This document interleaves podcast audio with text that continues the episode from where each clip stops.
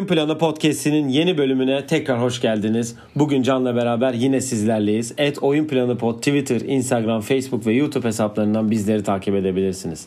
Evet e, so, artık playofflarda e, konferans yarı finallerine kadar geldik. Hızlı bir e, sezon geçiriyoruz. Neredeyse takımlar iki günde bir maç maç yapıyorlar. Biz de Disney balonu playoffları konseptimize devam ediyoruz. Önce bubble dışı iki haberle hatta üç haberle başlayalım. Öncelikle bir yine vefat haberi verelim. Ee, ünlü Georgetown koçu, efsanevi koçu 84 Georgetown'u e, NCAA şampiyonu yapmış. Aynı zamanda Allen Iverson ve Patrick Ewing ile koçu olan ve beyaz havlusuyla ünlü olan John Thompson hayatını kaybetti. Ona Allah rahmet eylesin diyelim. Mekanı cennet olsun. Ee, sen e, onunla ilgili birkaç şey daha gördüm ben internette. Bu race, racial justice ile alakalı da bir sürü şey yapmış galiba. Sahayı terk etmiş falan. O tarz bir şeyler de görmüştüm. Ama onunla ilgili herhalde en önemli şey Bill Russell'ın backup'ı olup iki NBA şampiyonu olup sonra Chicago'ya e, draft Chicago'ya geçip Chicago'da oynayacağıma emekli olurum demesi olmuş herhalde. Aynen öyle ki zaten emekli kendisi olmuş. de sonra hemen Georgetown'da asistanlık yapmaya başlayıp sonra da head coach oluyor. Ki zaten oğlu da Hatta sonra, sonra Georgetown head coach oldu. Bu arada sen iyisin değil mi? Senin yine halini hatırını sormadım. evet, Büyük evet, eleştiri alırım büyük ihtimalle. İyi süper. Evet e, sezonun üçüncü ödülü sahibini buldu. O da en iyi, en çok gelişime gösteren oyuncu ödülü. Brandon Ingram seçildi New Orleans Pelicans'dan. E, bizim zaten ya Brandon Ingram ya da Bam Adebayo gibi iki tahminimiz vardı. Ama ben bu ödüle biraz eleştireceğim. Senin bir yorumunu alayım yoksa ben bayağı bir eleştireceğim çünkü. E yok yani. zaten belliydi böyle olacağı. İki All-Star, ilk kez All-Star olmuş oyuncudan bir tanesi seçilecekti. Ben sahneyi sana bırakıyorum bu konuda. Yani şöyle bir şey söyleyeceğim. Bu ödüle bir şey getirmeleri gerektiğini düşünüyorum ben. Nasıl diyeyim? Ee, bir kısıtlama mı denir? Bir kural mı denir? Yani sen ikinci sıradan draft edilmiş ve beklentin çok yüksek olan birine bu ödülü vermenin hiçbir anlamı yok. Ebem Adebayo da 14. sıradan draft edilmiş. Ona da vermen gerekiyor. Çünkü zaten bunlar lottery pickler. Hı hı. Anladın? Zaten bunlar sen bunları bekliyorsun bu adamlardan. Senin burada lottery pickten sonra ya da ikinci turda e, seçtiğin adamlar kendi geliştiriyorsa şuradan örnek vereceğim. E, Devante Graham'den ödü örnek vereceğim. Devante Graham draft olduğu ilk sene 4.7 sayı ortalamayla oynamış. Bu sene 18.2'ye çıkartmış. 2.6 asist yaparken geçen sene bu sene 7.5 asist yapmış. Üçlük yüzdesi %28'den 37'ye çıkmış ve soktuğu üçlük sayısı da şuradan tekrar ben bakıyorum. Totalde ee, kaç oluyor? 34 üçlük sokmuş bir önceki sene. Bu sene 218 tane sokmuş. Yani oynadığı takımdan dolayı eğer böyle bir şey yapıldıysa yani buna bu saçma bir şey olur. Çünkü bu bireysel bir ödül. Tak, ödül. Takımla hiçbir alakası yok. Ama sen bunu Brandon Ingram'a vermen e zaten sen bunu bekliyordun. Bu adam hani bir daha önüne gelecekteki Durant'ti. Hani önümüzde ki şeydi. Bakıyorum ben mesela istatistiklerine. 9.4 sayı, 16.1 sayı, 18.3 sayı, 23.8 sayı yapmış bu sene. E zaten adam bunu bekliyorduk biz bu adamdan. Ya ben böyle düşünüyorum. Buna bir kısıtlama getirilmesi gerektiğini inanıyorum. E, tarih biraz sert bence. En azından ilk 3 ya da ilk 5'i dışarıda bırakmak lazım ki zaten ikinci draft ettiğin adam bir zahmet gelişsin yani. Yani 2016'da ikinci sıradan draft ediliyor. Devante Graham e, 2018'de 34. sıradan draft ediliyor. Evet evet. Yani geçen sene oynadığı maç sayısı 46, bu sene 63 maçta oynamış.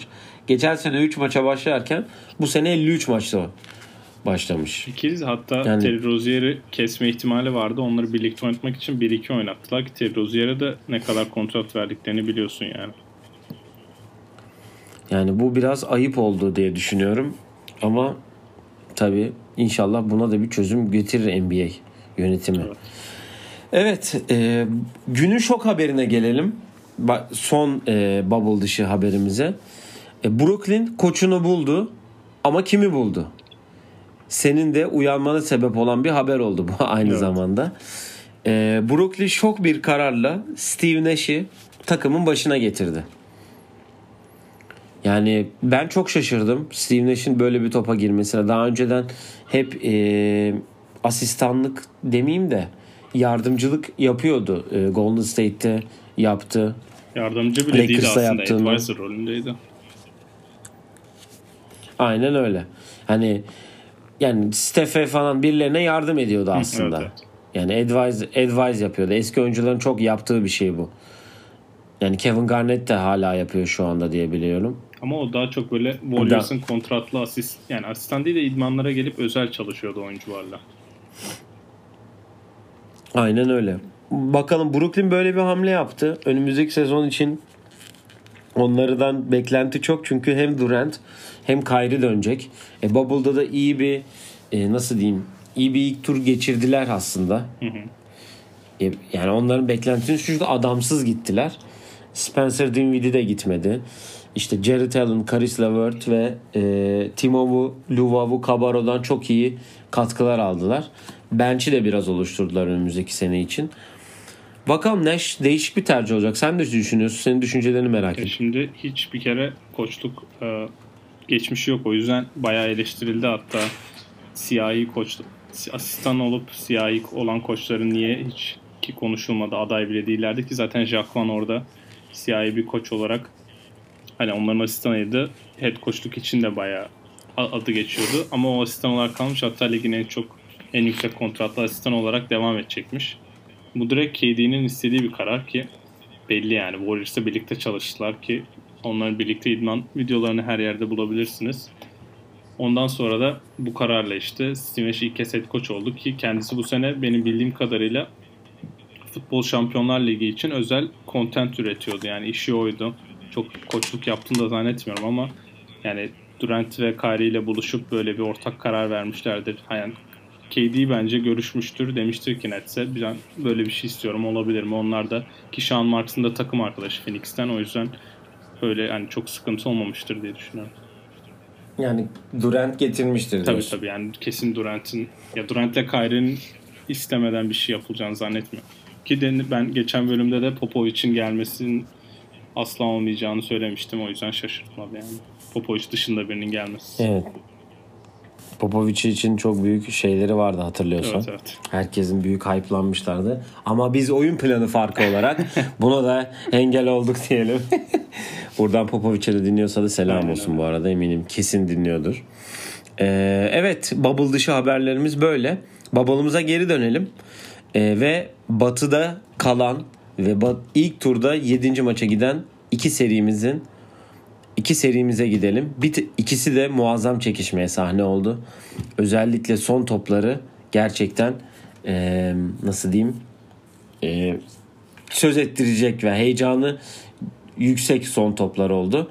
Ve e, dün akşam Houston Oklahoma'yı 104-102 geçerek bir, so- bir sonraki turda Lakers'ın rakibi oldu.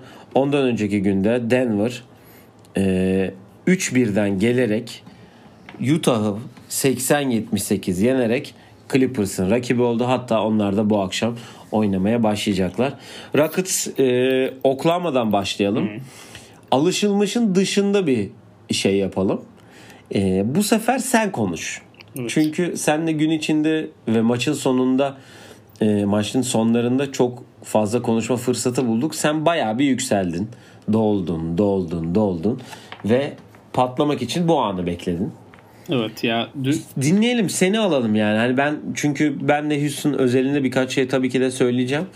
Oklahoma özelinde de birkaç şey söyleyeceğim. Ama senden dinlemek istiyorum çünkü 3 3'e geldiğinde e, seri bayağı Chris Paul'dan ümitliydim. Evet şimdi Chris Paul'a gelmeden önce ben Houston'a önce çok farklı basketbol oynayarak en azından 7. maçlarda biliyorsunuz sayı olmuyor ki bunu e, Denver Utah maçında da gördük. Bu maçta da çok sayı olmadı. Özellikle Houston'ın oynadığı basketbol hiç şutlar girmedi. Özelinde. Yani Covington'ın da maçı en iyi oyuncusu olarak varsayarsan ve Dort'un da 30 sayı attığı bir maçta Houston galibiyetle çıktı. Yani maç sonlarında daha iyi savunma yapan takım olarak hatta ki sayı zaten PJ Tucker'ın kariyerinde atmadığı bir floater'la maçı kazandılar. Şimdi Chris Paul'a gelince 6. maçtan sonra kazandıktan sonra sert bir açıklaması olmuştu. Nasıl diyeyim? Ee, bazı oyuncular bu anlar için yaşıyor. Bazı oyuncular bu anlar için yaşamıyor tarzı. Herhalde tam çevirimi böyle oluyor.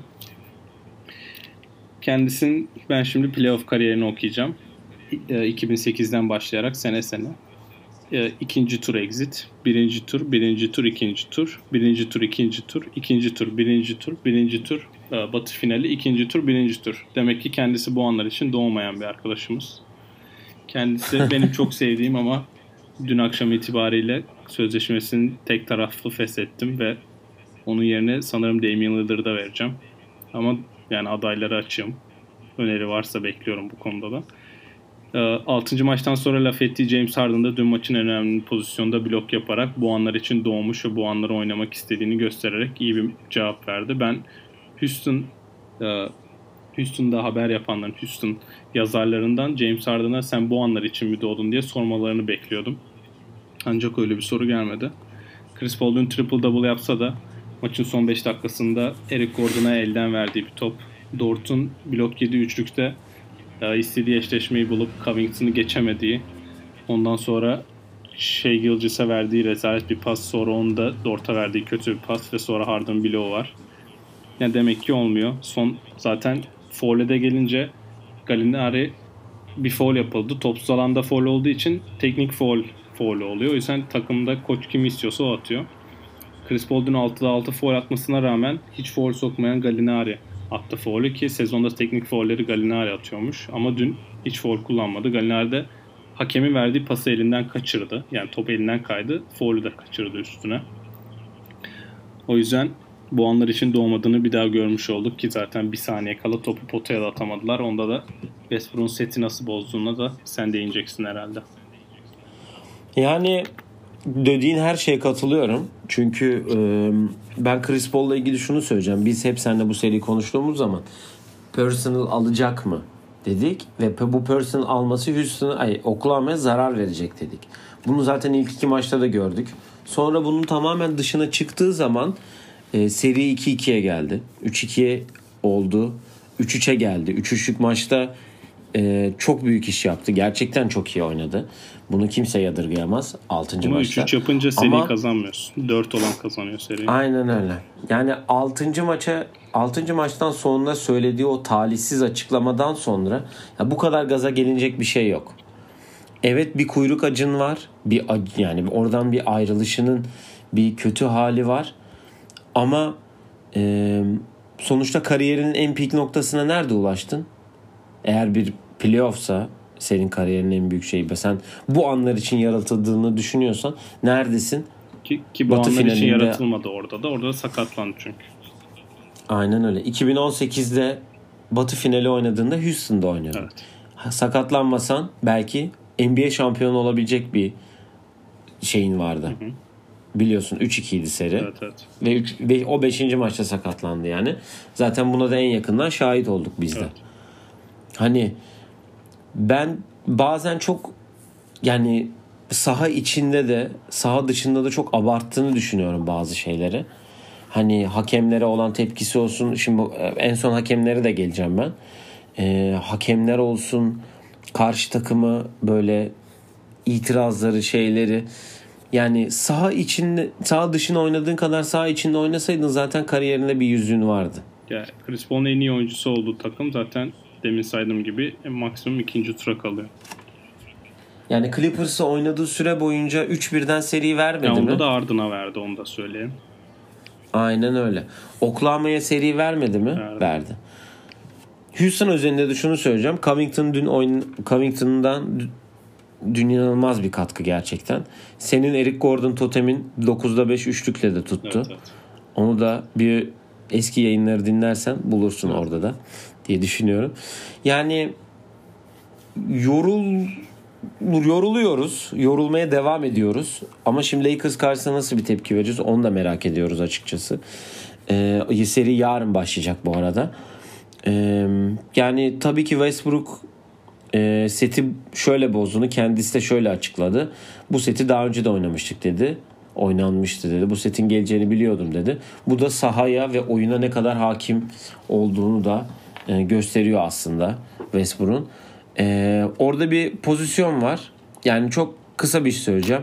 Şey Gilgis Alexander yerine topu Schroeder çıkarsaydı Steven Adams'la pota arasında hiç kimse yok. PJ Tucker tamamen önüne geçmiş bir şekilde duruyordu. Ve pota altı bomboş. Ama NBA'de 82 maça çıkan ikinci senesinde bir point guardsan o pası da atman lazım yani. Yani bunu görmen lazım. First option'a tamamen kendini verirsen bu böyle olmaz. Böyle de evine yollarlar seni çok affedersin.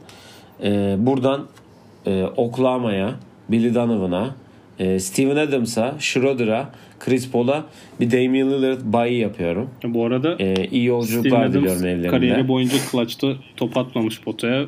Bu takımda zaten top potaya atmıyor. Sadece screen yapıyor. Ondan maçı berabere yapacak basketi beklemek biraz fazla. Senin dediğin de ilk set. Ee, ilk mola alınmadan önceki seti. Set. İkinci seti boz- bozuyor Westbrook. O da e, Denver'da orta sahadan üçlük atıp kazandırdığı var ya triple double rekorunu kırdı. O Evet. setin aynısını oynuyorlarmış orada. Verip handoff alma seti var. Onu oynuyormuş. Onu bozuyor.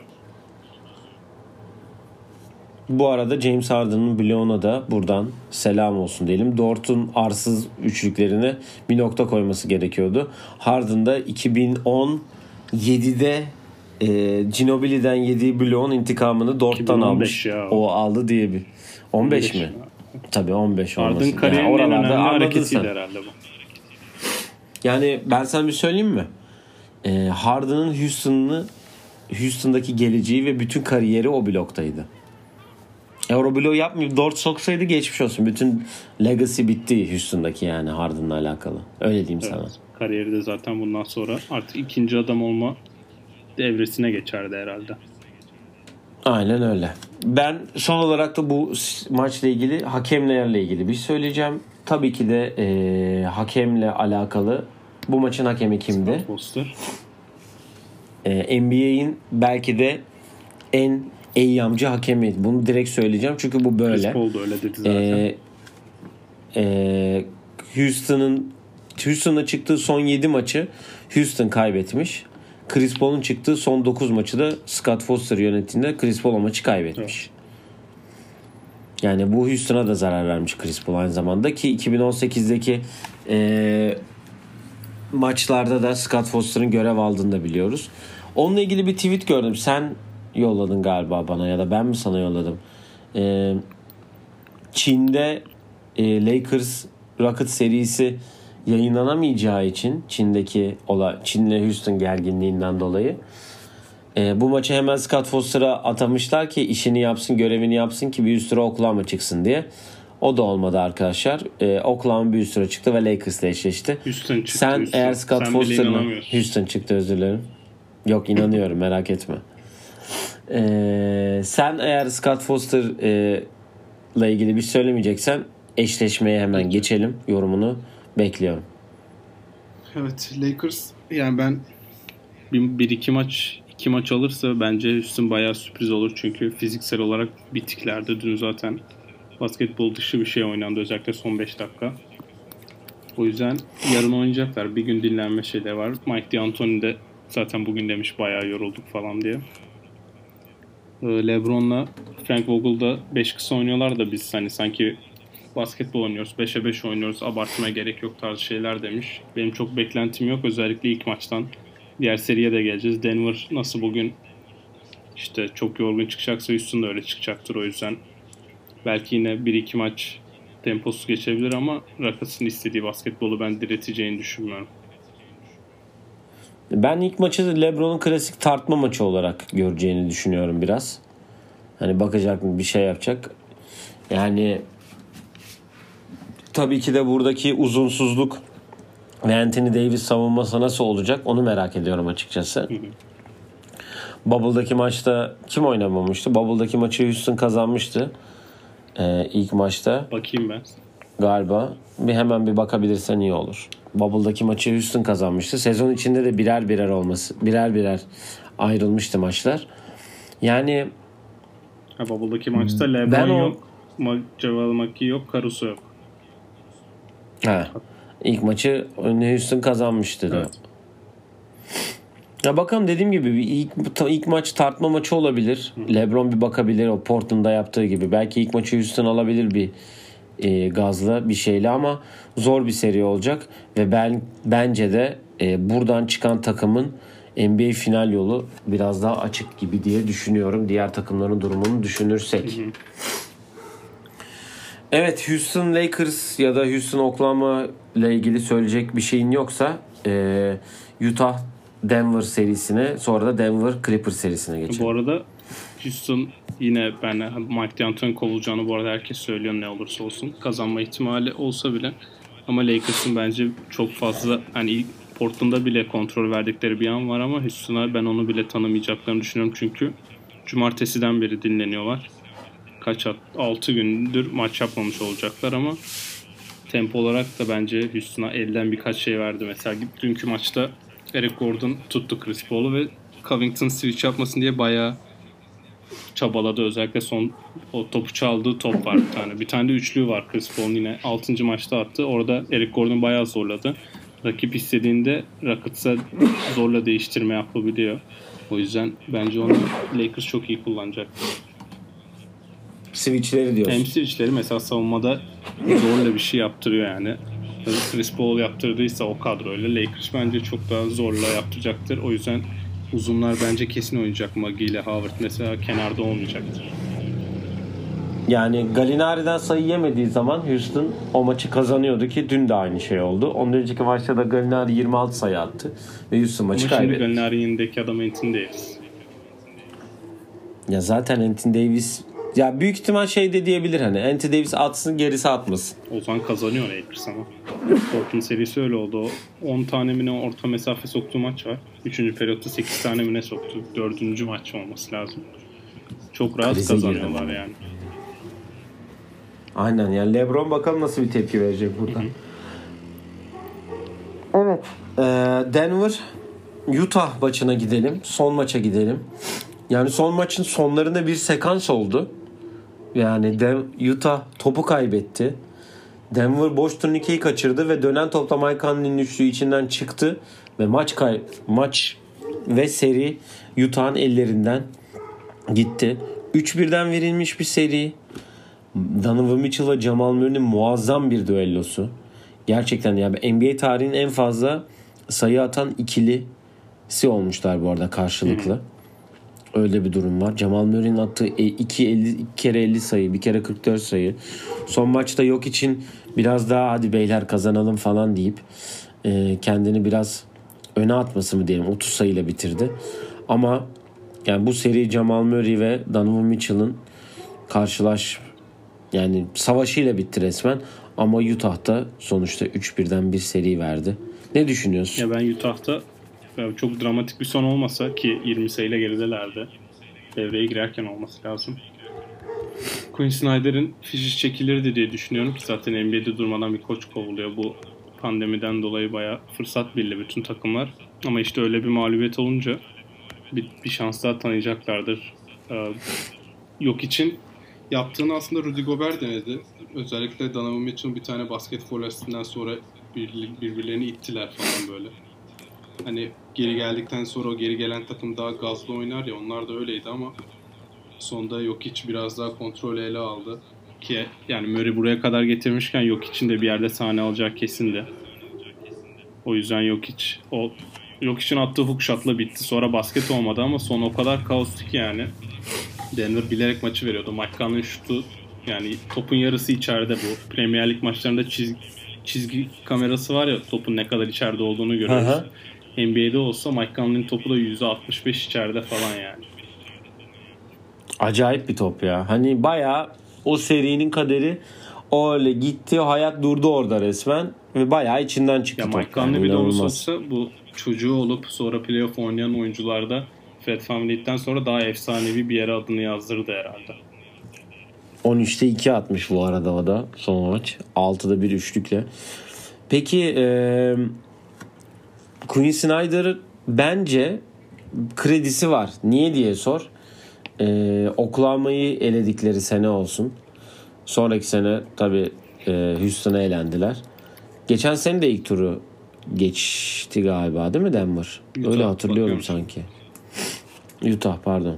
Yok ilk e, son iki sene ilk tur. İlk turda Le Houston'a bu sene. Nuggets ki 3-1'den. Geçen sene Rockets sonra yine Rockets ikinci tur. Ondan sonra önce de Warriors'a süpürge. Ki son 4 yılda playoff var yani. Belki bir sene daha kalır da bu takıma ya şimdi Gober'in sanırım kontratı bu sene bitiyordu. Yanlış hatırlamıyorsam ya da seneye çok büyük bir kontrat alma şansı var. e, All NBA takımlarına seçildiği için ve All-Star olduğu için. Hani Gober'e öyle bir ben para ba- bağlayacaklarını düşünmüyorum. O yüzden o karara göre Donovan Mitchell'ın da ne istediğine göre bir kadro yaparlarsa belki hani Snyder'ı isterse Mitchell kalır herhalde de.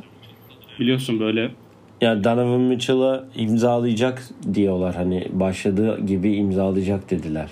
Öyle bir haber de olabilir. ama işte bir şey yani bir barajı geçemeyen takımlar genelde direkt koçu kovup bir cevap arıyor. Mark Jackson, Steve Kerr'de gördüğümüz gibi. O yüzden faturayı Quinn Snyder'e kesebilirler ama Quinn Snyder çok rahat yani başka takımlarda iş bulabilecek seviyede bir koç. Ya ben bir sene daha kalır diye düşünüyorum açıkçası ama dediğin gibi eğer giderse de şaşırmam. Mike Malone kendini bir sene daha attı ama gibi. Mike Malone, Mi yoksa onun da Mike Malone Jamal Murray kurtardı bence. Çünkü böyle basketbol oynanmaz Kesinlikle. yani.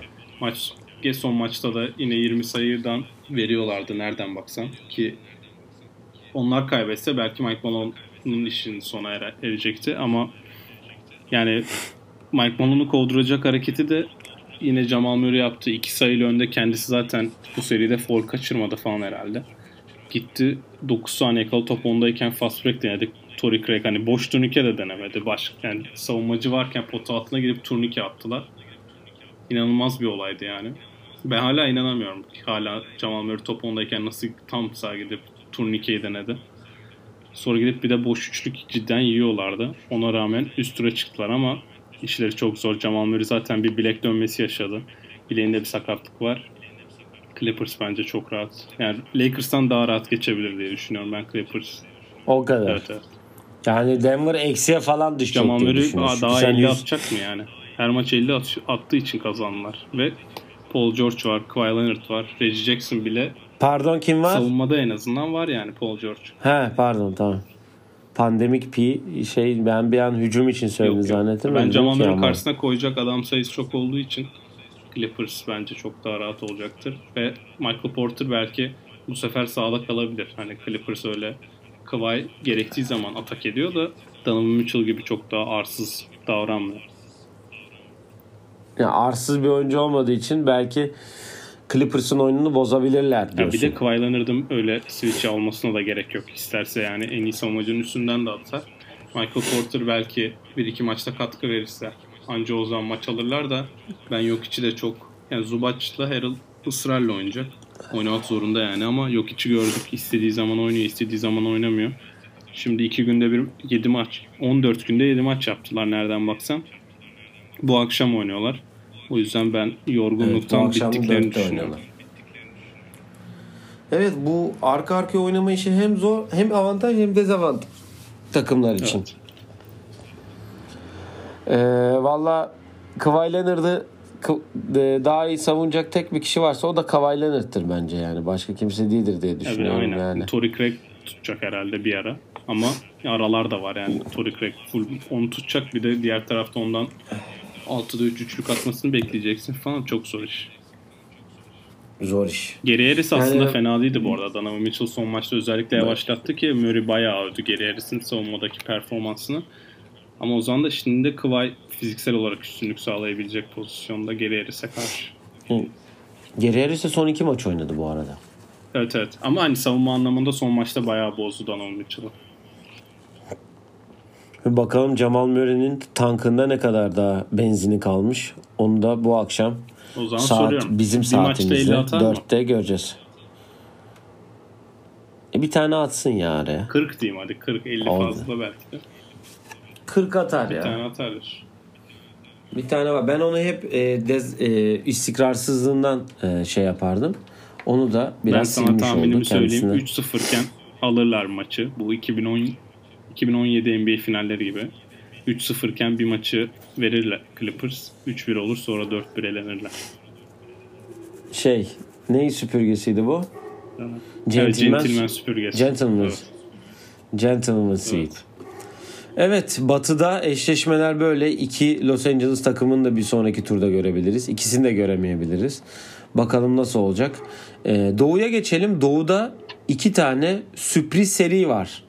Ben sürpriz diyeceğim çünkü Doğu'nun birinci sırasındaki Milwaukee Miami karşısında 2-0 geride ve Doğu'nun ve geçen senenin şampiyonu Toronto'da Boston karşısında 2-0 geride yaklaşık eee, bir ne kadar 10 dakika sonra da 3. maç hatta başlayacak. Eee, Toronto Boston'la başlayalım.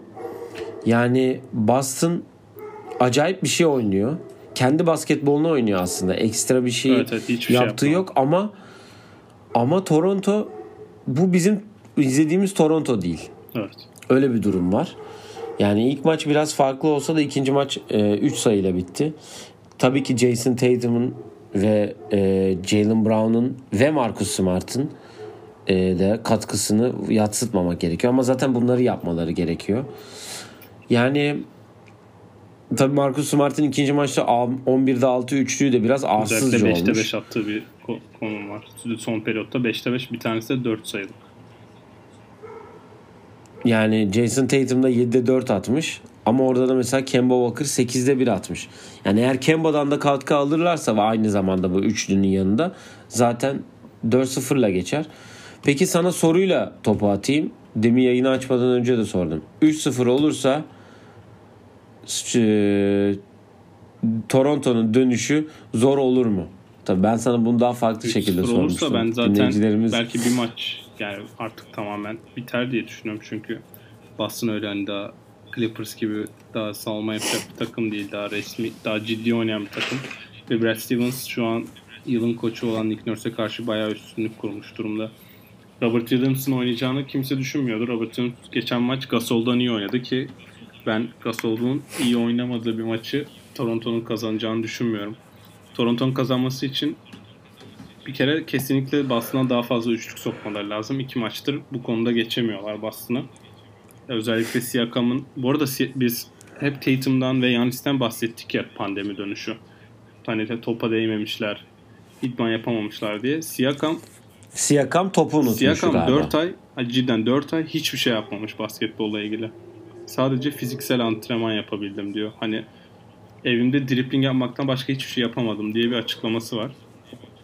Yani salona girememiş. Peki nasıl olabiliyor böyle bir şey? Ya, yer olarak nerede kaldığımda emin değilim. Eğer Toronto'da kaldıysa yer yer biliyorsun e, karantina kuralları farklıydı. O yüzden Siakam ya zaten çok kötü oynuyor. 16'da 6 ile oynamış ikinci maç da ilk maç cidden çok kötüydü.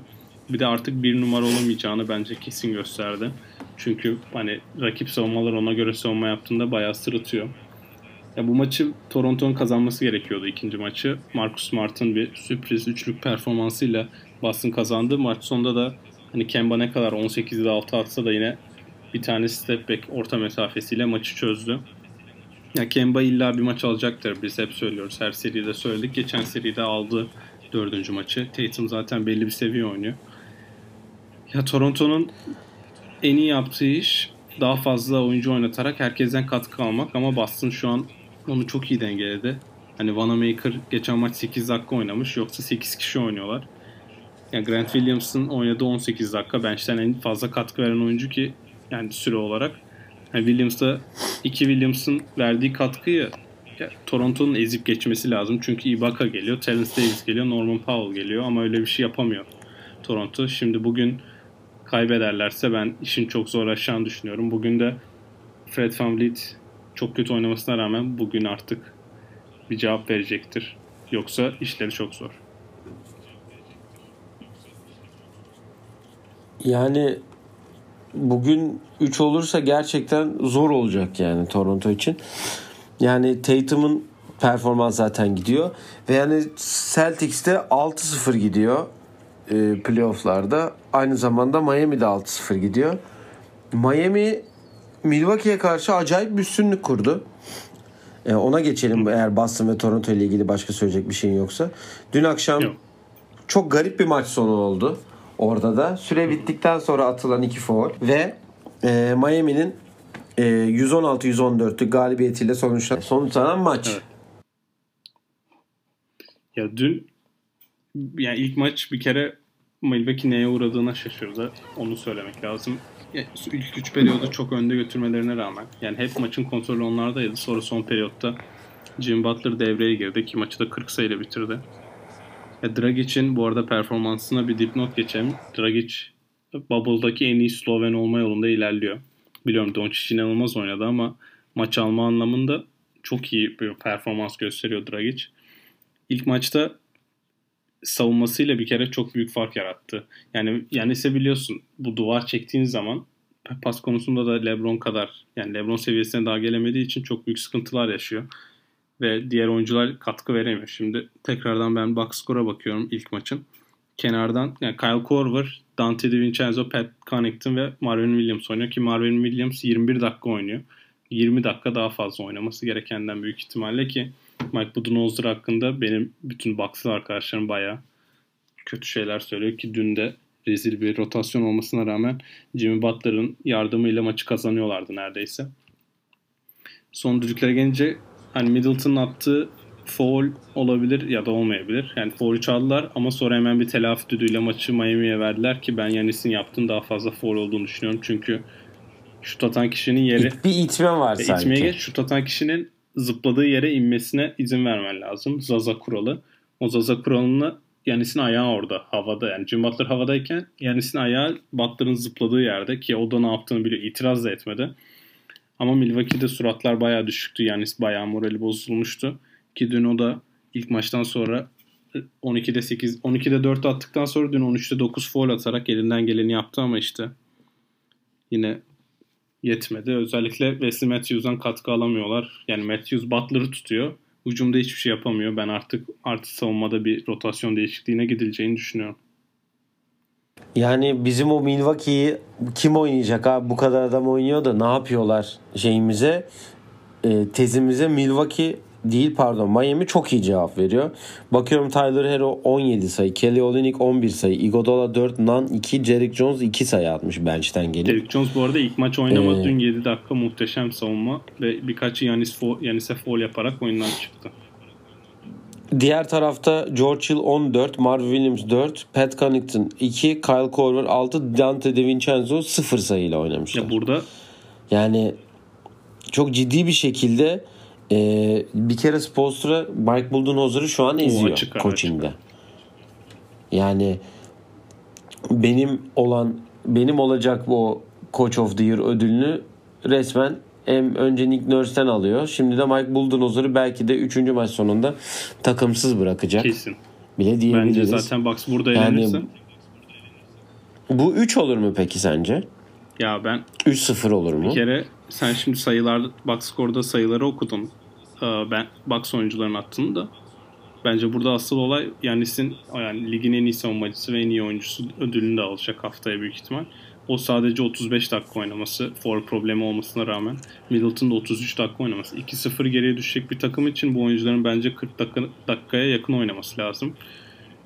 Artık biz o şeyde değiliz. Bunu anlaması lazım. Sezonda değiliz. Artık minik e, şey yapmalarına gerek yok bir yani. De, Dakika dağıtmasına gerek yok e, yani. D'Antoni'nin e, Chris Paul Harden'la yaptığı gibi böyle hep aynı. Hiç değiştirmiyor ne zaman kimi çıkardığını. Yani bir in-game adjustment yok. Bir, bir şey yok. Yani Pat Connaughton 12 dakika oynamış dedin. Marvin Williams 21 dakika oynamış. Evet. Koy Yannis'e biraz daha. Chris Middleton'a koy. Bledsoe'ya koy yani anladın? Ya onların kesinlikle daha Dante fazla oynaması lazım. Dante 7 dakika oynamış. Kyle Korver 10 dakika oynamış. Kyle Korver NBA şampiyon oldukları olan takımda yok mu 2016'da? Yok. Sonraki sene geldi. Üçlüyü kaçırdı. 2-1 yapacak maçta. Aynen. Onda bile ne kadar oynuyordu ki çok şeyken. Aynen öyle. Ne kadar oynuyordu. Ama işte bunları sahaya atıp yani etrafına şutör koyduk demek için biraz da George Hill, Kyle yani 5 çıkıyorlar sahaya. İşte Yanis, George Hill, Kyle Korver, Dante, Pat mesela. Yanis dışında top penetre edebilecek adam olmuyor. Sonra niye Yanis sayı atamıyor ya da top kaybı yapıyor diye Bucks'lar yani Twitter'da iyi yiyor öyle diyeyim. Yani bakıyorum bench'ten Tyler Hero 31 dakikada 17 sayı atmış. Bu arada Duncan Robinson'a Tyler Hero ikisi de hemen yine veriyorum. 16'da 6 üçlük atmışlar. Ki Duncan Robinson Üçer tane. 2-3 tane boş yani bomboş kaçırdığı da var ama Chris Middleton çok iyi iş yapıyor Duncan Robinson'a onu söylemek lazım. Ama yine 15 sayısı 13 sayısı Ki var. ilk maç 4 sayı Seride atmıştı. 2-0. Aynen. Yani ben burada çok büyük işlerin olacağını düşünüyorum. Miami'nin bir doğu finaline çıkması ya Miami kültürü inanılmaz ilerliyor. Buradan Pat Riley'e, Eric Spoelstra'ya ve bütün ekibe hakikaten dinliyorlarsa tebrik özellikle. etmek lazım. Bizi dinliyorlarsa özellikle Pat Riley kesin dinliyordur çünkü e, bu bir kültür. Eminim biz de dinleyip bu kültürü desteklediğimizi e, desteklediğimiz için seviniyordur da. Bu arada Jimmy Ee, Butler'ın 13 sayı attığı maçı da kazan bir zahmet. Yani Evet yani. yani Milwaukee için söyledim Evet, bunu bunu da. OKC için de söyleyeceğim. Harden şimdi bakacağım yine. Şimdi bu aynı aynı şeye getireceğim çünkü. 17 sayı dün. Evet 15'te 4 yani Harden 15 top attı. Topu istemiyor. Yani izleyin izleyince görürsünüz. 17 sayı attı maçı bir zahmet kazanın yani. Daha ne olsun ki ben anlamadım. Ben Sizin kazanmanız için Ben olması gereken ne var yani? Lou Dort 30 atmış. Kazanın bir zahmet. Ha, Ludort'tan Bir aynen Ludort'tan öyle bir uzatacak? katkı almışken Kazanın Aynen bir zahmet. Ya ben yani özelinde de şunu söyleyeceğim. Ben eğer burada elenirlerse kesin free agent'ta e, o çok istenilen Golden State'e gideceğini düşünüyorum. Hatta Golden State'in de second se- ikinci pick'te onların değil mi? Evet de ya Bucks mesela 2021'de gideceğini biliyorsa takas edecektir.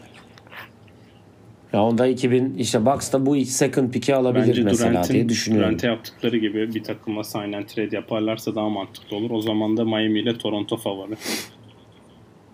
Bu arada Ja Morant, için. Ja Morant Rookie of the Year açıklandı şu an.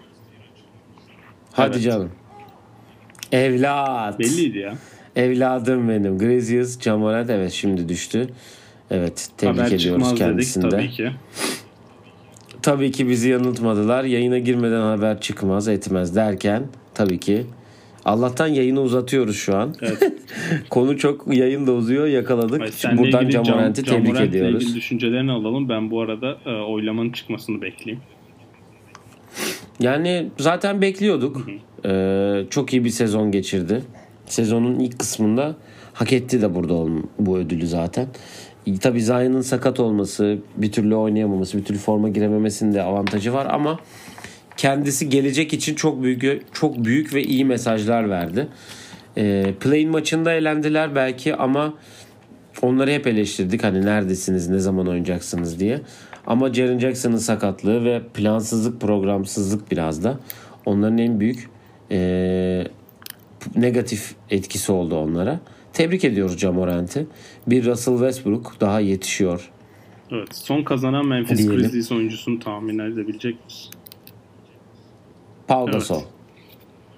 Teşekkür ederim. Co-MVP galiba bir de. Yok O tarz- o zaman değil öyle bir şeyler Cole vardı. Rookie of the Year He. hiç olmamış. O yok o şey Grant Hill ile Jason Kidd'in Oldu ya. Grant Hill ile Jason Evet, Kidd. evet, Aynen. Sen şeyi beklerken ben bir Yannis yorumu yapacağım. Oradan Evet. devam edeyim. İlk maçın sonunda bir e, soru var. Jimmy Butler 40 sayı attıktan sonra. Hani Jimmy Butler'ı siz tutacak mısınız bir sonraki maç ya da niye tutmadınız? Siz tutacak mısınız diyor. Ben diyor niye tutayım ki onu diyor. Benim matchup'ım o Niye değil böyle diyor. bir soru sordun ki diyor. Benim matchup'ım o değil diyor. Ya bunu soruyor baba sana çünkü sen yılın savunmacısı seçilmedin mi? Evet. Matchup'ın değil mi? E dün Chris Paul'un karşısında Covington kaldı geçilmedi. Evet. E sen de geçilme abi. Sen yılın savunmacısı değil misin? Dur karşısında. Bari son 5 dakika kalsaydı yani Jim Butler'ı öyle gördükten sonra hani o sorumluluğu alması gerekiyor bence. Yani ben bunun şu oyuncuların bu ezme şeyine e, inanamıyorum yani. Hani Chris Paul'un da Aa, açık. Bu arada oylama çıktı. Bir kişi Şu an görüyorum. oy vermiş. Şu an oylamayı çık gördü cümlemi bitireyim diye bekledim. Hani eee, anlamıyorum Chris Paul da aynı şey yaptı. Yannis de aynı şey yaptı. Medya mensupları evet sorular soruyorlar. Hepsi de çok iyi değil. Ama siz bu tarz ne bileyim saçma geliyor cevaplar. Saçma kalıyor yani anladın mı? Kendine bakıp bazı şeylerin cevabını vermelisin diye düşünüyorum ben. Evet onu yani Kıvay ona yaptı Deyip- geçen sene. O niye yapmıyor ben onu anlamadım deyip istiyorsan şu oylamaya geçelim. Bu Zion Williamson'a oy veren Evet. kişi çıksın abi ortaya. Ee, bu arada New York'un yeni kralı R.J. Barrett'ın da sadece bir oy Eric alması. Pascal'la Terence toplamda. Davis'ten fazla oy alamamış o da. Yine bir New York Knicks diyebilir miyiz? Bu arada evet oylama sonucunu da söyleyelim. Jamorant 498 puan almış. Kendrick Nunn ikinci sırada 204. Zion Williamson da 140 puanla 3. sırada kalmış.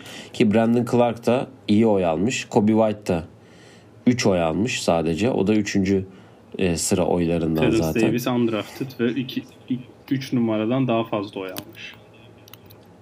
Düşün yani. R.J. Barrett farkı diyebilir miyiz? Bu arada eee Jamorant'in NBA TV'de ödülle, ödülle şu an röportaj veriyor. Evet eee, yani serilerin gele- geleceği hakkında görüşlerimizi ilettik. Eee, bu birazdan da zaten eee, Toronto Celtics maçı başlayacak. Yayın eee, sayımızı bir gün fazlalaştırdık çünkü hem maçlarımız yakın hem maçlar yakın hem de e, gündemde bir sürü şeyler oluyor. Draft olsun, e, free agent, free agency olsun. Zaten önümüzdeki bölümlerde de bunlarla ilgili bahsedeceğiz tekrar sizlere. E, son 4 seri çok az maç kaldı. Heyecanla bekliyoruz neler olacağını. Senin eklemek istediğin herhangi bir şey Yok. var mı? Herhangi bir seriye, herhangi bir şeye. Camorant haberinde iyi bu arada. Evet, Araya sıkıştırmış oldu. olduk. Aynen öyle. Bu sefer bitmeden gelmiş oldu. Bayağı şaşırtıcı. Ee, var mı eklemek istediğin bir şey herhangi bir şey? Peki. Çok net söylediğin için ayrıca teşekkür ederim. Yok derken hadi. Hadi kapat artık falan der gibi. Ee, et Oyun Planı Pod Twitter, Instagram, Facebook ve YouTube kanallarımızdan bizleri takip edebilirsiniz. Sorularınız varsa yollayabilirsiniz. Aynı zamanda güncel skorlarını da güncel skorlarımızı da ee, hem Twitter hem Instagram sayfalarından takip edebilirsiniz. Çok kısa Women NBA ile ilgili hemen bir şey söyleyeyim. Hafta ayın oyuncuları belli oldu. Ayın oyuncularını hemen alalım. Kimler oldu ayın oyuncuları biliyor musun? A.J. Wilson'la AJ Wilson'la Courtney Courtney Vandersloot oldu.